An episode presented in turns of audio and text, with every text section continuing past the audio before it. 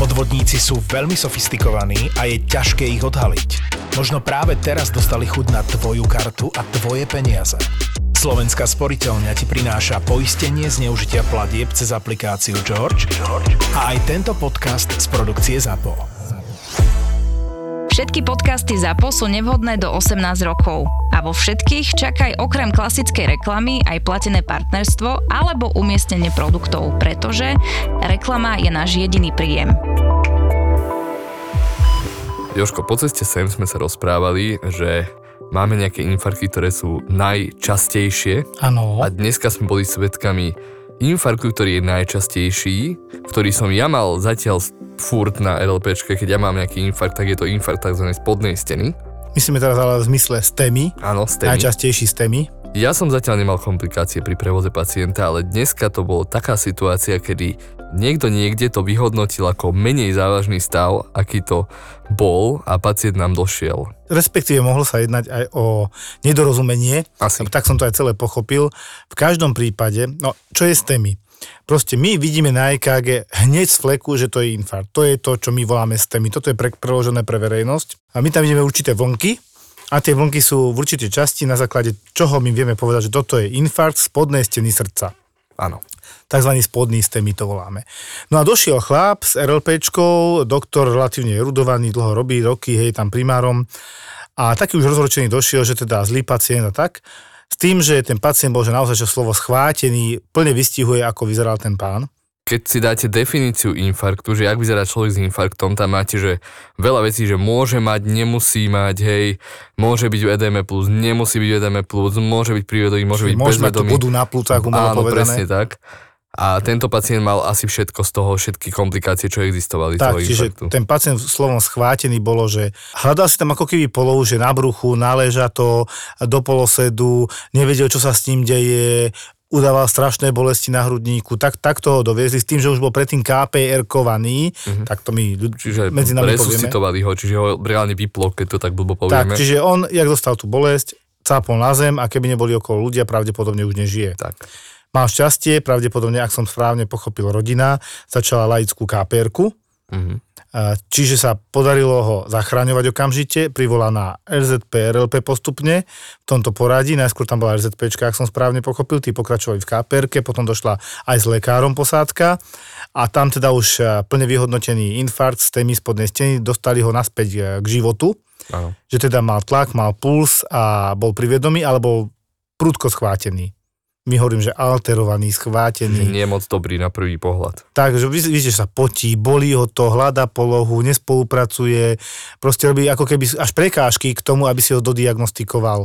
Takto aj donesol pán doktor, s tým, že on volal aj kolegyni do kardiocentra našeho najbližšieho, s tým, že nejak sa nerozumiel, alebo čo, že nie je schopný dať súhlas. No, to je presne to, čo som aj ja v tej chvíli, keď som s ním hovoril, že dobre, ale on je schvátený, s ním sa nemá ani zmysel veľmi baviť o tom, či rozumie tomu, o čo ide. On také mal bolesti, že nedalo sa s ním veľmi o tom Hej, baviť. No takto bežne sa stáva a ja som to teda, sám som to chvala Bohu ešte nezažil na RLP, ale od kolegov, od kolegyň som počul, že teraz sme došli z výjazdu a mali sme taký brutálny, že STEMI, hej, že infarkt a potom mi opisujú ako malá záchranárka, výborná, je na nositka, kde je pacient, ktorého resuscituje, mága mu srdce, čiže stlačenie hrudníka tam Áno. je, niekde pred kardiocentrom a takto idú do výťahu až hore na zákrokovňu.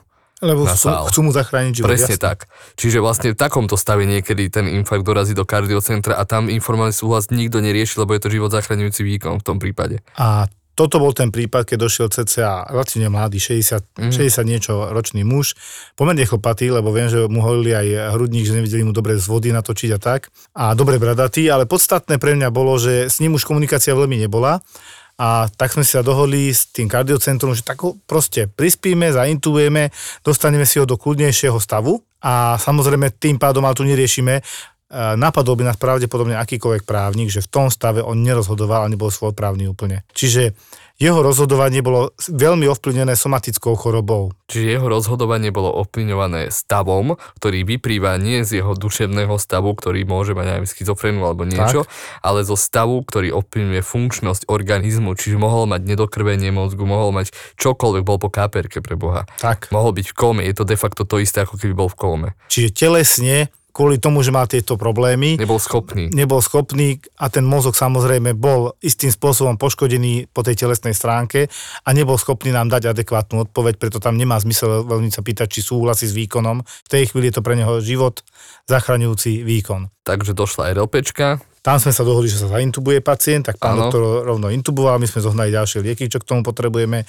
na prítlmenie pacienta. Mne strašne fascinuje na urgentnom príjme, že keď tam máš poviem to tak okrajové, že blbosti, hej, že také bežné veci, nejaké slepé črevo a takéto. Všetko je kľude, hej. Všetko je kľude, nevidíš ani človeka, hej, na chodbe, nič. A dojde niečo takéto a ja potom vidím, aký veľký personál máme na tom urgentnom príjme. Jak mravce, že Áno. keď, keď do nich rýpneš, sa to začne hýbať, ale ja sa z tohto teším. A ja. Lebo ja to, to ukazujú tak o tých filmoch, ako oni sú furt pripravení a našťastie to sa nie je tak, že každú hodinu nám príde takýto pacient, hej.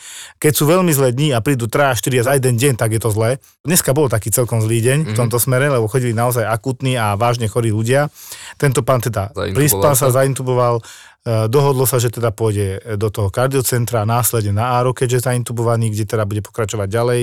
A faktom je, to, čo my sme videli na EKG, ten infarkt spodnej steny s vysoko pravdepodobnou e, upchatou cievou, nosnou, preto srdce dá sa povedať, tak e, je veľmi dôležitá vec, pretože ak by sa to nevyriešilo a nevyčistila tá cieva, má malú šancu na prežitie tento pán, keďže to začalo celé tým, že padol capol a bolo by po ňom, keby nedošlo k záchrane zo všetkých tých faktorov. Tak, čo tam bolo, keď to bol spodný infarkt RIA? Pravdepodobne RIA a ešte to mohla byť práva koronárna, nie? Ramus intraventricularis anterior. No, To je vetva, ktorá prechádza spredu na srdce a ide niekde v oblasti medzi pravým a ľavým srdcom, dajme tak, tomu. alebo to mohlo byť spra- priamo z kmeňa. Kmeň je vlastne, že máte hneď začiatok uh, hlavnej tepny. Toto sme ešte inak nehovorili v No, podcaste. Nehovorili. Že jak vlastne tie koronárky fungujú, lebo každý vie, že dobre, máme nejaké tepny na srdci, upchajú sa, umrem, mám infarkt, hej. Je Toto moja, každý moja chápe. otázka z anatómie. No, ja som ju, chvála Bohu, nemal. Ale máme teda aortu, čo je tá brutálne hrubá cieva, ktorá odstupuje do srdca, okysličená krv ide do tela, Čiže do tak, z organizmu. ľavej komory máte 4 dutiny srdca, hej, pravú predsieň, pravú komoru, ľavú predsieň, ľavú komoru. Mhm. Úplne si to zjednodušte, to je najlepšie v medicíne toto urobiť, si to zjednodušiť pre tú predstavu. Čiže krv príde dolnou dutou žilou do pravej predsiene, ako keby trošku zo spodu do hora, hej. Odtiaľ sa pekne cez chlopňu, trikuspidálnu trojcipu, dostane do pravej komory, odtiaľ ide plúcnica a potom plúcne vetvy, do plúc na okysličenie. Potom sa pozbierajú naspäť zase Keď je tam zrazenina, máte embolku, v zátvorke dodám.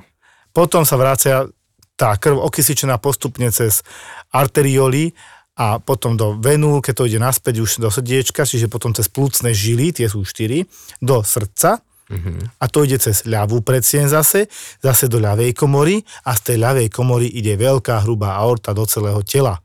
A niekde za aortálnou chlopňou odstupujú koronárne artérie, tak nabok, tam je odbočka, Vencovité, po vencovité, tepny. ktoré sa obtáčajú okolo celého srdca a vyživujú samotné srdce, lebo tam už je tá krv okysličená. Tak, a tie dve hlavné spojky sú po našom, že arteria coronaria dextra et sinistra a po našom ľavá a pravá tepná vencovitá, ktorá ide pre srdiečko. No a hoci kde na tomto mieste Aj môže, ďalších sa môže stať to, že je tam aterosklerotický pláč, čiže kôrnatenie tepien, ktoré majú každý, aj deti to majú, v určitom štádiu sa s tým už pomaly aj narodíme. Ale bavíme sa na percentá, Ale že deti bavíme- 1% a my sme trošku už vyššie. Presne tak.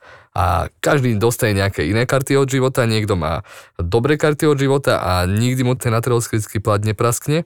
Niekto má horšie karty od života, napríklad horšiu genetiku, e, viac cholesterolu, alebo je teda obézny, má diabetes, A v poslednej dobe sa ukazuje, že 85% je vaše životné rozhodnutie, štýl a Áno. vlastne celý váš životný štýl a toto tiež ovplyvňuje, ale vo väčšom percente ako genetika, to, či sa Presne tam ten plát objaví skôr, či neskôr. Fajčenie, alkohol, chlebičky, Cigaretky, obezita a tak ďalej. No a vlastne v určitom momente sa buď zužuje tá cieva, vtedy máte napríklad anginu pectoris, čiže bolesti Máte na ischémiu, ischémiu, ten, ten sval srdcový trpí, alebo praskne ten aterosklerotický plát, na to nasadá trombus, čiže zrazená krv, lebo je to ako keby sa roztrhla tá cieva, telo to chce upchať, lebo nevie, či krvácate von, alebo iba sa poškodila tá cieva. To je normálna hemostáza, jasné. Áno, urobí sa zátka, máte infarkt, boom, ste v kardiocentre. Tak takto asi nejako to dneska aj bolo, akurát ten boom, ste v kardiocentre bol trošku predlžený, keďže tam bolo to nedorozumenie, ale ja som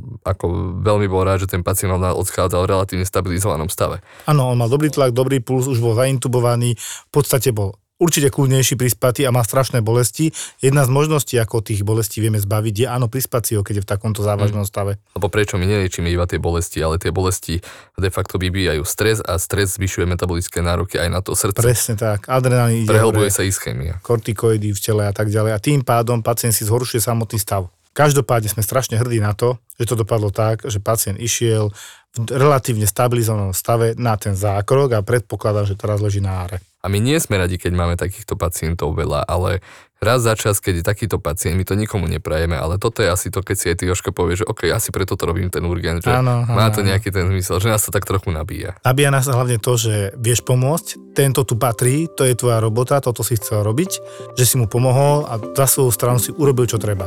Je to výborný pocit.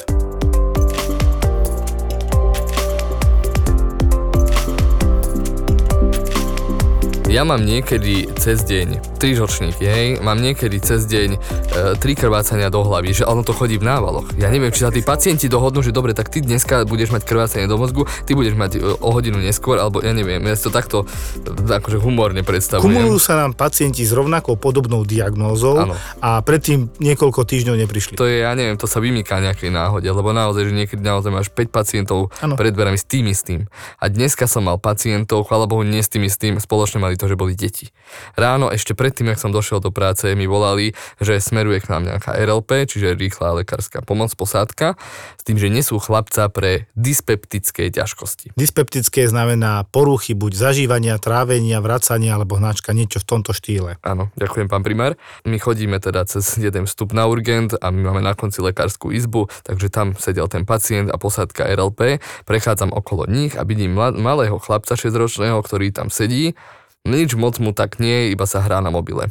Čo som sa neskôr dozvedel, tak ono to bolo opäť raz nahlásené ako KPR, ako resuscitácia toho dieťaťa, pretože vraj nedýchal. Áno, je to pravda, pretože zvracal a pri zvracaní sa dýchať neodporúča. Ten príbuzný vyhodnotil, že pri vracaní nedýcha, čo je fyziologická reakcia. Tak hej. zahlásil, že na, na, na 112, že nedýcha. Každopádne z toho nič vážne nebolo. Nebolo, a ja som sa rýchlo prezliekol a teraz som išiel za nimi a pýtam sa, že čo mu je? Bolí ho brucho. Odkedy? Od dneska.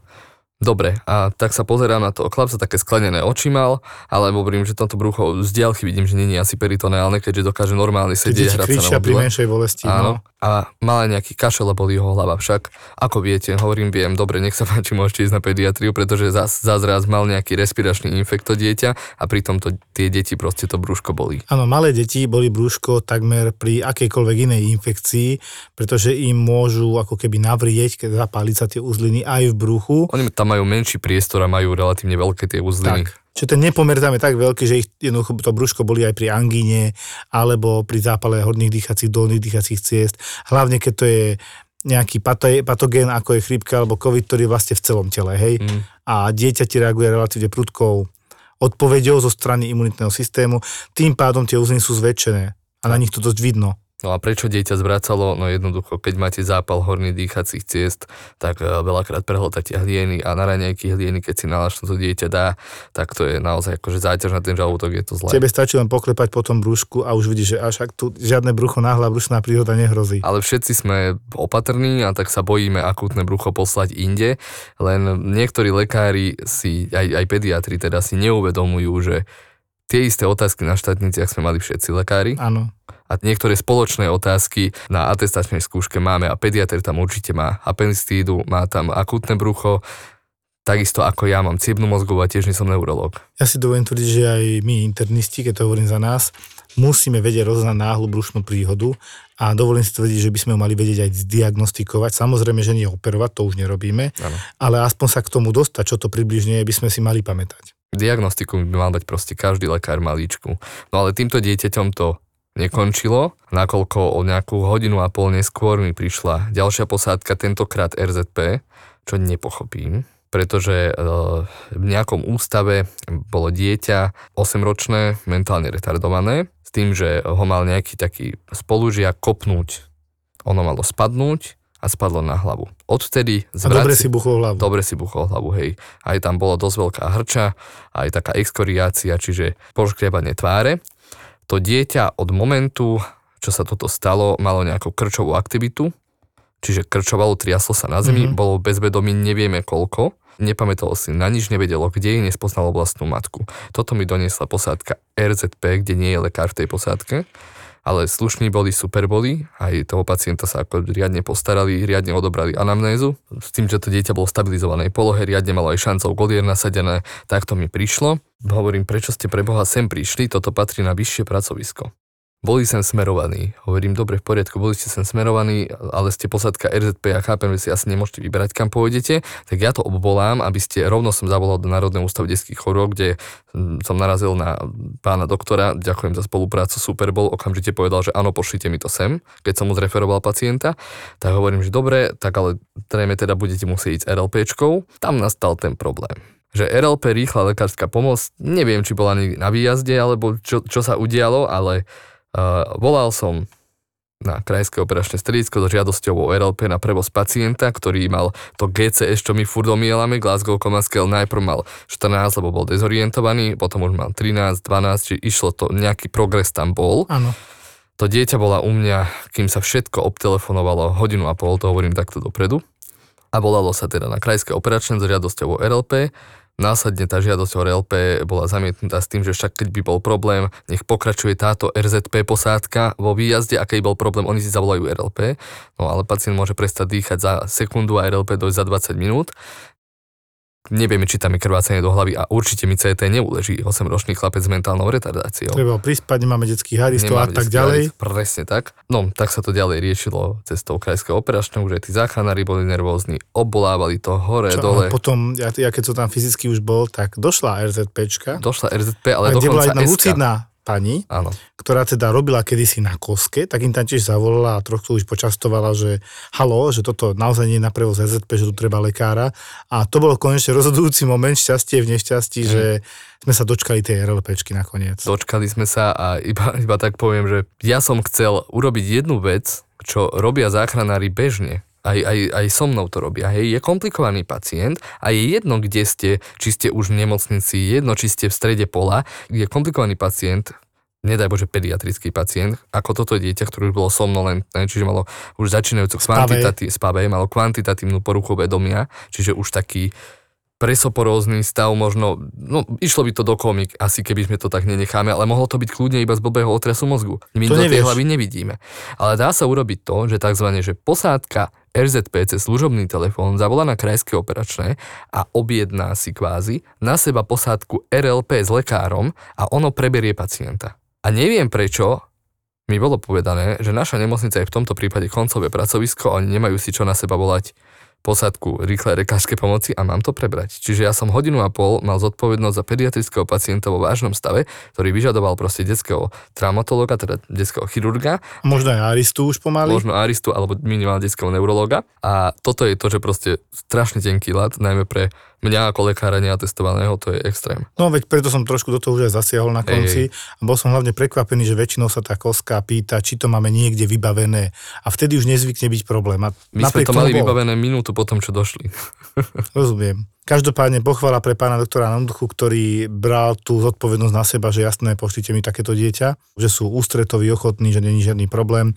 Trošku ma mrzí a ja sa budem snažiť o zlepšenie vzťahov s krajským operačným strediskom, lebo ja som tiež kedysi dávnejšie volal, že by som chcel nahlásiť plnú IS internú a veľmi to nešlo ochotne. A už som na konci im povedal, že či majú nás za nejakú čiernu ovcu a aký majú s nami problém, keď teda vždy je obrovský problém dať sanitku už po vyšetrení nami. A ja si dovolím tvrdiť, že neposielame capiny kade tade, mm. ale proste už keď si nevieme my, lekári, rady ako bežná nemocnica a chceme poslať pacienta na vyššie špecializované pracovisko, čo my nie sme v tomto smere koncové pracovisko, to znamená, nemáme tam ORL, krčné, takže keď prídeš s masívnym krvácaním z nosa z nejakého karfiolu, hej, nádoru, alebo ja neviem, niečo podobné s ústami, aj tam krčný tumor, hej, ktorý treba zachraňovať. Alebo tam prídeš s vyrazeným okom, čo sme dávnejšie zažili. A teraz takéto dieťa. V tomto smere my nie sme koncové pracovisko. To bola najdlhšia hodina a pol za, za tento minimálny mesiac pre mňa, čo som mal toho pacienta a pekne som si čítal, čo keby náhodou sa zhorší pri tom, jak ten, ten pacient bol. Takže aspoň, Naučíš sa aspoň nové sa veci. edukuješ. Tak. Naučíš sa nové veci. Nemocnica Bory je príkladom toho, ako by malo vyzerať poskytovanie zdravotnej starostlivosti v 21. storočí. Efektívne, inovatívne a s dôrazom na ľudský prístup k pacientom. Od momentu, kedy pred 9 mesiacmi otvorila najmodernejšia nemocnica v strednej Európe, nemocnica Bory svoje brány, poskytla zdravotnú starostlivosť už viac ako 25 tisíc pacientom. V moderných jednolôžkových izbách bolo hospitalizovaných už vyše 4300 pacientov a v pôrodnici novej generácie privítali na svet takmer tisíc bábetiek. Dôležitú úlohu má v nemocnici aj robot Da Vinci, ktorý asistoval už pri viac ako 200 operáciách. Srdcom nemocnice je však tým 1200 zdravotníkov, ktorí sú nielen profesionálmi vo svojom obore, ale pri svojej práci dbajú na ľudskú stránku zdravotnej starostlivosti. Pretože dá sa to moderne aj ľudsky zároveň. Penta. Zlepšujeme zdravotníctvo.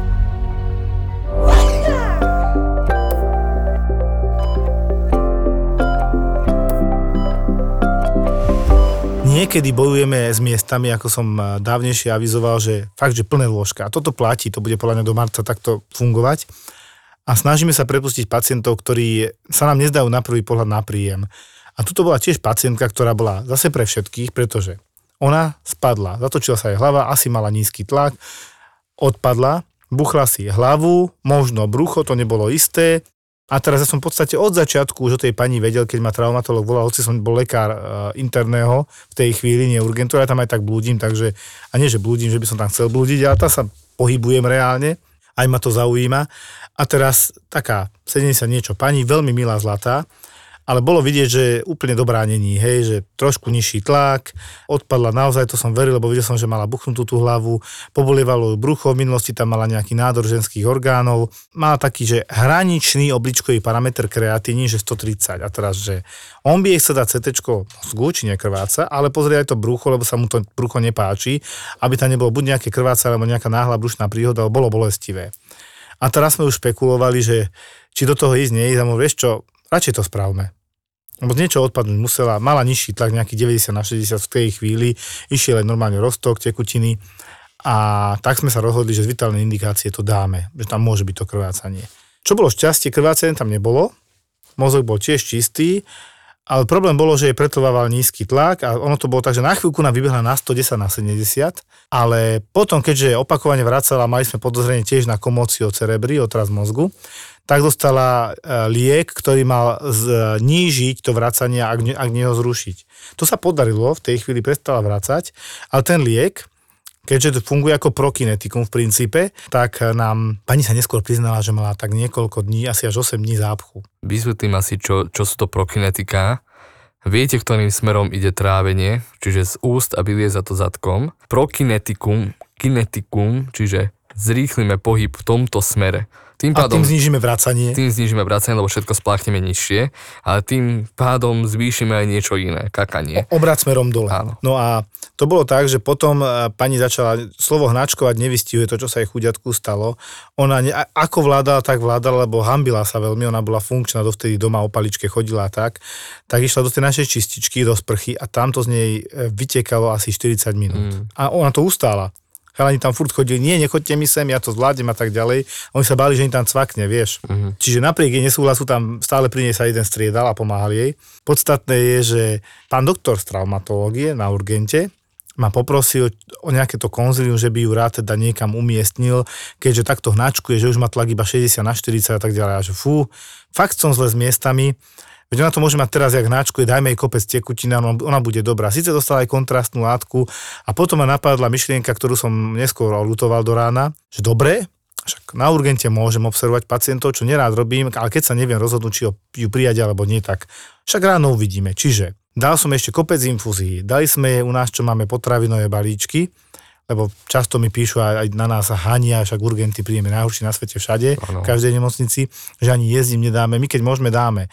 Táto pani sme vedeli, že nemá náhlu brušnú príhodu, nebude operovaná, ale hnáčkuje, lebo sa jej čistí črevo z toho zapkatého, čo tam bolo, z toho deganu, hej, z toho prokinetika. K tomu jedlu by som rád povedal, že paradoxne vždy na nás nadávajú, že nedávame jesť tí pacienti, ktorí by za žiadne okolnosti nemohli jesť. Presne tak. Napríklad, čo majú, ja neviem, akútne brucho, hej, ileus, divertikulitidu, čo ja nechápem, jak ten človek môže mať Chuť do jedla. chuť do jedla, keď má akutné brucho, ale áno, ono je to fakt tak. A ja som veľmi rád, že v čakárni nemáme kávomat, akože automat na kávu. A to je cieľené. oni by boli prví, čo by sa napili títo A ľudia. tým pádom oddelíme operáciu alebo riskujeme, že nám aspirujete. Presne, a môžete umrieť. všetko čo, to úžasné, čo ste si tesne predtým dali. A iba také info, keď čakáte na operáciu a tesne po operácii ešte hodne dlho nemôžete jesť, takže nie je to neľudské, je to súčasť ja, ja som zvykol vždy procesu. po zobudení sa z celkovej anestézy vrackal, takže A ja. naozaj to má svoj význam.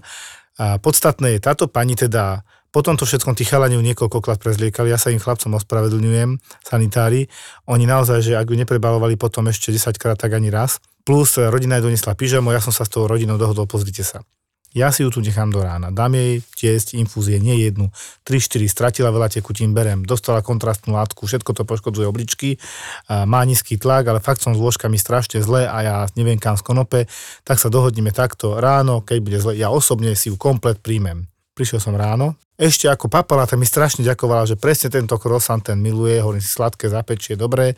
Potom tam boli nejaké slané také tie krekry, aj tie ľúbila, to zje, minerálku dostala, všetko sme jej dali.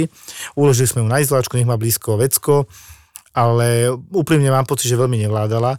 Potom ja som niečo robil, potom som si na chvíľu aj podriemal a ráno o 7 som teda šprintoval za ňou, odmerám tlak, 80 na 40, hovorím. Mm. Hovorím, ešte ste hra- hnačkovali? Aj vracala, a hovorím, do keľu. Dobre, idem pozrieť, ja dal som zopakovať odbery od toho večera za 12 hodín, čo sa zmenilo. Číslo 130, obličkový parameter kreatíny stúpol na 185 a už som bol rozhodnutý, hovorím, no, tam máš Jožo, mohol si ju hneď prijať, mal by si jednoduchší život, nevadí, napísal som sestre, že si ju tu nechávame, komplet som si ju umiestnil do, do nemocnice, urobil príjem, napísal liečbu, to som potom tak si hovoril, vidíš somár, liekom mala asi 20, našťastie aspoň lieky na tlak som mohol vyhodiť, keďže mala nízky tlak v tej chvíli a bola jednoducho trošku aj dehydratovaná. A mal som taký pocit, že teda okrem toho, že sme jej vyčistili tie čreva, tam niečo možno aj bežalo, nejaká náhodná gastroenteritída, čiže zápal žalúdka čriev, ktorý sa ukáže neskôr, čo tam teda je. Dal som ju robiť všetky vyšetrené na salmonelu, klostridie, proste na tie agencie, ktoré by mohli spôsobiť tento zápal. Ale napriek tomu som mal z toho dobrý pocit, že som to nezanedbal. Áno. Že som to nezjednodušil a dáme ju domov a uvidíme. No nie, sama žila doma, nedopadlo by to podľa mňa dobre.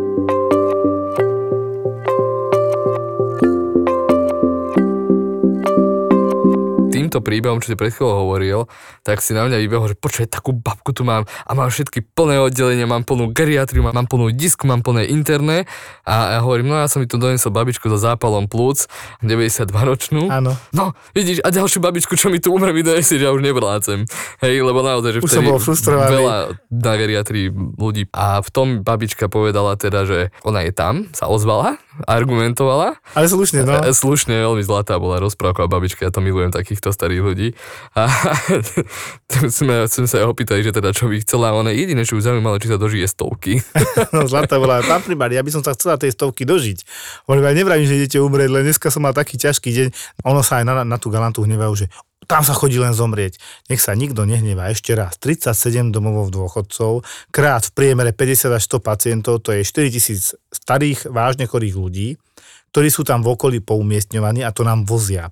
Ja si nepamätám a neverím tomu, že niekde má takýto záber iná nemocnica a my máme geriatriu, kde, ako som už avizoval dávnejšie, ktorá mala väčší počet lôžok a teraz má z toho dve tretiny alebo menej. Najhoršie na tom je pre mňa psychicky, že na tej geriatrii tam naozaj je relatívne vysoký počet úmrtí, ale to sú úmrtia, ktoré sú neodvrátiteľné, tak to ja aj nazvem, lebo mne v ten deň, než si ty prišiel, zomreli traja pacienti mm. a ja som bol taký, no nie je to príjemné, aj to oznamuješ tým príbuzným, ale ja poviem príklad, jeden z nich mal okolo 85 rokov, bol akutne prijatý ako stiažené dýchanie a deň predtým stihli našťastie CT, lebo tam bolo chudnutie, kašel, dlhodobo a takéto veci. A teraz už si iba čítam to CT a obrovský nádor, 18x, 17x5 cm, čiže taký ploský, ale veľký, na plúcach, s metastázami do vedľajších plus do druhej strany, čiže kontralaterálne tomu my hovoríme. Potom napadnuté uzliny, metastázy v pečení a proste si videl, že vlastne ty môžeš robiť, čo chceš, a už nezachrániš. To sú takíto pacienti tam. No. ktorých jednoducho nevieš zachrániť. A ešte poviem ďalšiu, to bol pacient s porážkou do predlženej miechy, ktorá teda ťa urobí z teba ležiaceho pacienta, mal ťažký zápal plus, otravu krvi, tak to bolo tiež už také, že chudák dožíva 80-90 ročný, to sú takíto pacienti. A tých nevieš zachrániť. Môže resuscitovať aj hodinu, dve, to je jedno, to sa ani nerobí, tých 40 minút je taký štandard zlatý. A nepáči sa to tým príbuzný, ale ja za to nemôžem, proste ten človek skôr či neskôr zomrie peknú vetu povedal kedysi môj kolega z patológie, že dnes, sa už, dnes už nevedia ľudia ani umierať dôstojne.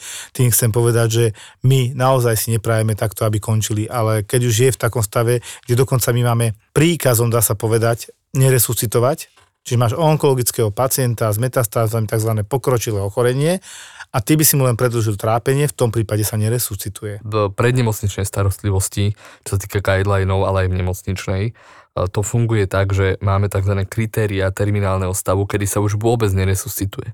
A toto je presne to, že aj, aj tú babičku, čo som ti ja priniesol, bola tam pneumónia, inak ona bola fit, ona mala nejaké rozdiel. ochorenie obličiek, bola 92 ročná, ale postavil by som sa za ňu, že dobre, ešte niečo skúsme, hej? Ale Jasné. naozaj ona, de facto ja som sa riadil iba tým, prečo som ti ju doniesol, lebo je za domove dôchodcov, počuješ tam, že je pneumónia, vidíš, že je pneumónia, červená bola celá chúďa, spotená a mala teploty. Tak niečo, nejaký proces tam bolo, kašľala, zahlienená, doniesol som ju, ale len preto, lebo desaturovala.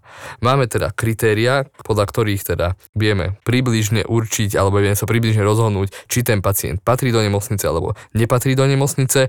Tuto to vychádzalo tak, že no, 30% to vychádzalo. Cca, že môže to byť aj tak, aj tak, prihľadnutím na vek mohla ostať, ale potreboval by oxigenoterapiu a ja nemám sanitke možnosť urobiť tzv. astrup, čiže zobrať priamo uh, arteriálnu krv, alebo teda kapilárnu tepnovú. tepnovú krv, kde si viem objektivizovať tú saturáciu. Lebo keď dáme štipec na prst saturačný, ten prst, tam babička už nemá bohoviak prekvené ruky, keď má 92 rokov, čo mi tam ukáže? No vždy mi tam ukáže niečo pod 95, v tomto prípade ona mala 82 v úvode.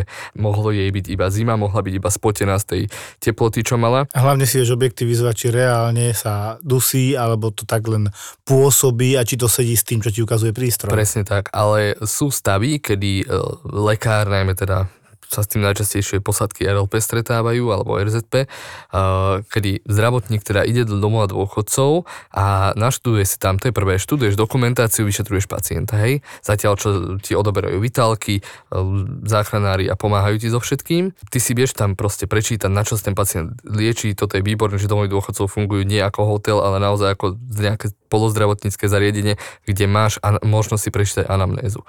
A teraz keď tam je 90-ročný človek, aj 80, ale kľudne aj 70-ročný, liekmi neovplyvniteľnou chorobou tak v tom prípade ty neresuscituješ niekedy ten stav hociak vážny a niekedy je naozaj lepšie zavolať tej rodiny a dohodnúť sa s nimi, že pozrite sa, toto už nezmeníme, treba byť na to pripravený. Teraz budeme trápiť, vláčiť po vyšetreniach takéhoto človeka, alebo normálne slušne prídete za ním a tie posledné chvíle ešte nejako spolu strávite. No a presne tieto, ja sa toho teda dosť držím, tieto kritéria, kedy Keď to už, nemá zmysel. už to nemá zmysel. Už by z toho tak či tak nikto nebenefitoval, ani pacient, ani tá rodina, kedy by sme to resuscitovali toho človeka. Tie kritéria si dovolím teraz zmieniť. Máme tzv. veľké a malé kritéria, kedy sa už, je to terminálny stav a neresuscituje sa, musí byť splnené aspoň jedno veľké a jedno malé kritérium na to, aby som mohol povedať, OK, tuto končíme resuscitáciu. Vlastne alebo teraz si povieme nebudeme. guideline k tomu, kedy Presne lekár môže tak. povedať, neresuscitujem. Jedno z veľkých kritérií je metastatické ochorenie neovplyvniteľné liečbou, čiže terminálny stav akéhokoľvek onkologického ochorenia, alebo lokálne pokročilé ochorenie neovplyvniteľné liečbou.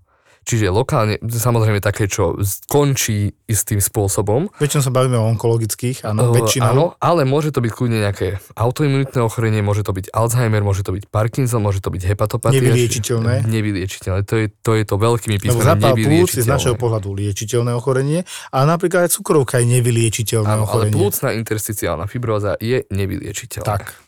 Čiže to je už štruktúrálna zmena tých plúc, už tam nič moc neurobíme, nech sa snažíme akokoľvek, s vekom je to ďaleko horšie. Máme dve veľké kritéria, aspoň jedno musí byť. Potom máme teda malé kritéria a to je pokročilá progredujúca nádorová kachexia, čiže vychudnutie z nádorovej choroby. Lebo keď má človek rezervy, To sa ten tá- ešte rezervy, o ktorých hovoríme, áno. Hej, ale starý človek, aké má rezervy? Ja som napríklad ešte nevidel 200 kg beho od 90-ročného človeka. Ani neuvidíš, No. lebo už dávno mŕtvý taký No, človek. to je veľká pravda. Takže toto je prvé malé kritérium. A druhé malé kritérium je pečinové zlyhanie, V pečení sa deje takmer všetko. proteosyntéza, koagulačné faktory, protilátky, no, protilátky, Aj. aj enzymy a tak ďalej. Ale hlavne to, čo nás najviac trápi, veľmi poškodená pečeň, a to není, že mám AST, ALT, GMT, ALP2, ale sa bavíme 20, 30, 40 a viac a nie jeden test, ale väčšina z Áno. nich. To znamená, že tuto uvažuješ nad tým, že tie pacienti môže vykrvácať. Čiže poškodená pečeň cirhózou alebo tumorovým nejakým postihnutím, zlyhanie obličiek, No a zlyhanie obličiek v kombinácii s hypotenziou, ktoré je nedializovateľné. Áno. Toto máme úplne bežne na jednotke intenzívnej starostlivosti. Staršiu pacientku, hypotenznú, ide jej noradrenalín, nepomáha to, nestúpa jej tlak, nevieš už dializovať. Skončili sme. respiračné zlyhanie, alebo teda zlyhanie dýchania e, následkom tumoru. Preto je to špecifikované, že následkom tumoru, lebo presne môže sa zlyhávať aj z covidu. A ten Môže covid mať aj môže emboliu, dať jasné. Paxlovid a človek zrazu bude lepší. Takisto emboliu, vyčistíš emboliu a Presne je tak. zlepšený stav pacienta. Alebo srdcové zlyhávanie nereagujúce na konzervatívnu liečbu, septický šok, predchodca multiorgánového zlyhania, keď si to tak zoberieme, Áno. alebo nejaké krvácanie nádorové, alebo nejaký obštrukčný ileus pri maligných ochoreniach, čiže onkologických ochoreniach, obštrukčný ileus, čiže nejaká prekážka v črevách. Ale platí stále aj ten jeden veľký faktor. Či máš metastatické postihnutie veľký, alebo pokročilý lokálny nález. Potom máme progredujúce neurologické alebo dokonca aj psychiatrické ochorenie pri metastázach v CNS. Bude to teda neurologické ochorenie progredujúce, Alzheimer, Parkinsonici a tak ďalej, alebo psychiatrické nejaké syndrómy pri Jasné. metastázach. A ďalšie to posledné je závažné imunitné ochorenie, neriešiteľné nejak kauzuálne. Toto znie strašne tvrdo, ale to sú veci, na ktoré sa prichádzalo desiatky rokov, ako zabezpečiť benefit a kvalitu života pacienta. Ak ju nevieme dosiahnuť vôbec a najvyššie naša resuscitácia by mu predlžila život na pár minút, hodín, možno pár dní, ale určite nie desiatky dní, tak to jednoducho zmysel naozaj nemá. Alebo zresuscitujem pacienta tak, že ho pošlem na áro, kde bude to iba telesná schránka, ktorá čaká na smrť. treba tiež povedať, že všetky takéto poviem, že drastické rozhodnutia v medicíne alebo drastické návody v medicíne, to nevzniká tak, že jedna babka povedala, alebo niekto chcel byť múdry, tak to napísal do knižky, nie. To sú jak si ty hovoril, 10 ročia dozadu sa skúmajú rôzne casey pacientov, kohortné štúdie a tak ďalej, kedy porovnávame, aký bol benefit, keď sa to tak robilo, aký bol benefit, keď sa to tak robilo, aké boli rizika, aké z toho boli nejaké výsledky a na rôznych kongresoch alebo na rôznych e, sympóziách vedeckých sa toto dáva dokopy tieto vety, tak, aby tomu každý rozumel, či už je lekár alebo záchranár a vedel situáciu vyhodnotiť. Aby nenastala vec, že proste, dobre, prestanem resuscitovať, lebo niekto má tumor plus metastázami do kostiach a je hypotenzný. A teraz saturuje 60 a ja poviem, že dobre, dáme mu kyslík, dáme mu niečo proti bolesti, zavolajme rodinu, aby sa s ním rozlúčila. Áno.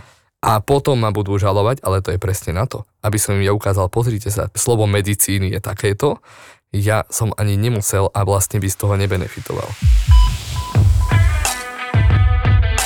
Trnava miluje krímy a preto ZAPO do Trnavy prináša profil zločinu s Kristínou Kevešovou. Kevešovou. V piatok 1. marca v Lighthouse klube. A to nie je všetko. Prvý raz si naživo vychutnáte aj najzábavnejšie príbehy našich skvelých veterinárov z podcastu Zveromachry. Zveromachry.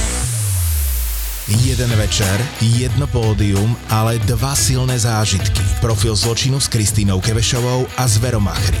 Piatok, 1. marec, Lighthouse Club Trnava. Vstupenky zoženieš na zapotur.sk. Ja by som chcel teraz sa vrátiť tej geriatrii našej, ktorá ma teda zamestnávala takmer celú službu. Ja to poviem tak, to je takéto špecifikum dlhovekých pacientov a hlavne geriatrických na tých 68 a viac rokov, tých presných odhadov, ako kedy považujú pacienta za geriatrických, som si všimol, že v knižkách sa píšu rôzne čísla. Mm. Za mňa je to 68 a viac, teoreticky 78 a viac. Záleží, či je v domove, v akom je stave, lebo za geriatrického môžem považovať z môjho pohľadu aj 65-ročného, ktorý má ale toľko ochorení, že v podstate pôsobí na mňa takým tým biologickým vekom oveľa vyšším. Presne tak. No a tá geriatria ma tak zamestnávala, že Okrem toho, že boli teda umierajúci pacienti na geriatrii, bolo veľa príjmov, treba odrobiť vizity, opakuješ vizitu na isket, tam robíš často vizitu. každú chvíľu som tam išiel, že táto pani na tejto izbe uh, má mať dneska asi krv, ale uvidíme, čo bude mať v krvnom obraze. Pacientka mala hemoglobín 75 po dvoch erimasách, teda erytrocitoch by sa to malo hovoriť. A teraz som čakal na kontrolu, to bolo ešte v tých ranných hodinách, 65, hovorím, tak nie, že by to stúplo po tých dvoch podaniach krvi, mm. a ono to ešte kleslo, takže ona ide si krváca. No poďme sa pozrieť kam, otvorím plienku, staršia melena, čierna natravená krv, hej, stolici. A že hm, tak krv podáme a nasadíme ešte ďalšiu liečbu a objednáme ju na gastrofibroskopiu a kolonoskopiu. Začal som študovať, či to má zmysel, či není už pokročilo onkologické, alebo nie všetkých tých pacientov v službe úplne 100% ovláda, to sa nedá, je ich tam 50, ako to je nereálne a bolo plno. No, zistil som, že to nie je také zlé a že ona tú melenu vlastne už má niekoľko dní, ale takú staršiu, ako keby sa čistí, dá sa povedať. Ale niečo tam ešte asi cicerkuje. No tak sme dali ďalšie krvi, povedal som si, dobre, stabilizovaná, podávame krv. Ďalší pacient okolo 4. 5. po obede. Sestrička vyšla z dverí, ja už neviem, čo som tam robil, či som písal papiere alebo čo.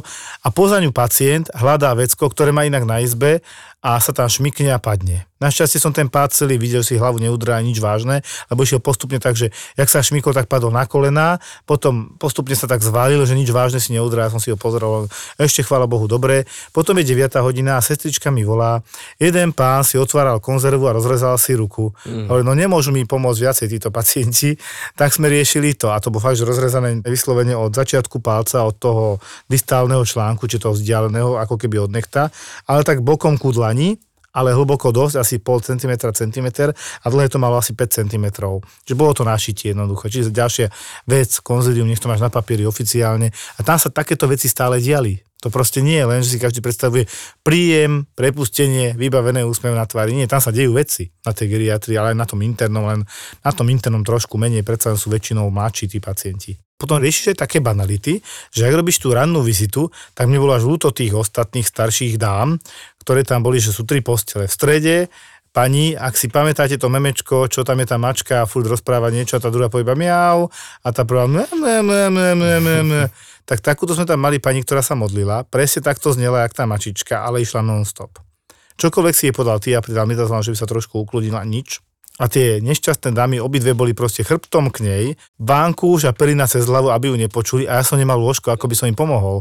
Že by som túto presťahoval, alebo ich, vieš, to sa nedalo a mne ich bolo tak ľúto, no ja som skúšal trošku aj pritlmiť, že proste nech aj si pospí táto pani, čo tam sa nejak zvláštne takto, neviem, či modlila, či čo to malo byť, že miau, miau, miau, miau, a to takto vyzeralo naozaj, a ešte asi po maďarsky, lebo tak to bolo, ale nevedeli sa pri nej vyspať. No, tak ona sa za nich pomodlila, vidíš, teraz rok nemusia ísť do kostola tie ostatné dve. Neviem, či to bolo modlenie, iba si to myslíme.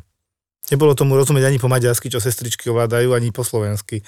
Každopádne myslím, že na noc sa podarilo potom nejak tak, že aj zaspala na chvíľu a dala im pokoj, ale to bolo pár hodín, nie plná noc. Vieš, to sú také hlúposti, ale sú pre tú osobu tam v tej nemocnici dôležité. Tá spirituálna pohoda. A možno to tak nevyzerá, ale by som to aj na záver tak povedal, že nám naozaj záleží na pacientoch. Koľkokrát sa stane, že vadí jeden pacient druhému. A teraz komu máš kvázi držať stranu? Chceš, aby mali komfort všetci. Jasné, že keď sa ideš nájsť do Barcelony, tak si so sebou vezmeš čo? Ty máš čo hovoriť, čo ti kontrolovali voľné vrecuška v Barcelone. Dobre, ale keď, si ho, keď si ho nosí v príručnej batožine malé vrecuška s osypkým korením. tak dobre, ale išli sme do Barcelony s tým, že pôjdeme na La Boqueriu, teda na ten svetoznámy trh, nakúpime si parádne suroviny a že si niečo super uvaríme na apartmáne. No tak jak máme niečo super uvariť, keď nemáme k tomu koreniny? Jasné, lebo Barcelona je známa tým, že tam sa nedajú kúpiť koreniny, absolútne tam vôbec nič nepredávajú, tam dojdeš na trh a tam majú vegetu. A najlepší nápad je ako zabaliť koreniny, to na vrecuška na drogy. A s tým ideš, ideš na letisko. No. Ale, Ale tam bola len sol, tá je tam taká najmenej podozrivá v tom vrecušku. Od tvorcov podcastových hitov Peklo v Papuli, Choď do a Tour de Svet. Vychutnaj si novinku z produkcie ZAPO. Podcast plný fajnového jedla. Žrúti. ZAPO. Zábrná v podcastovách.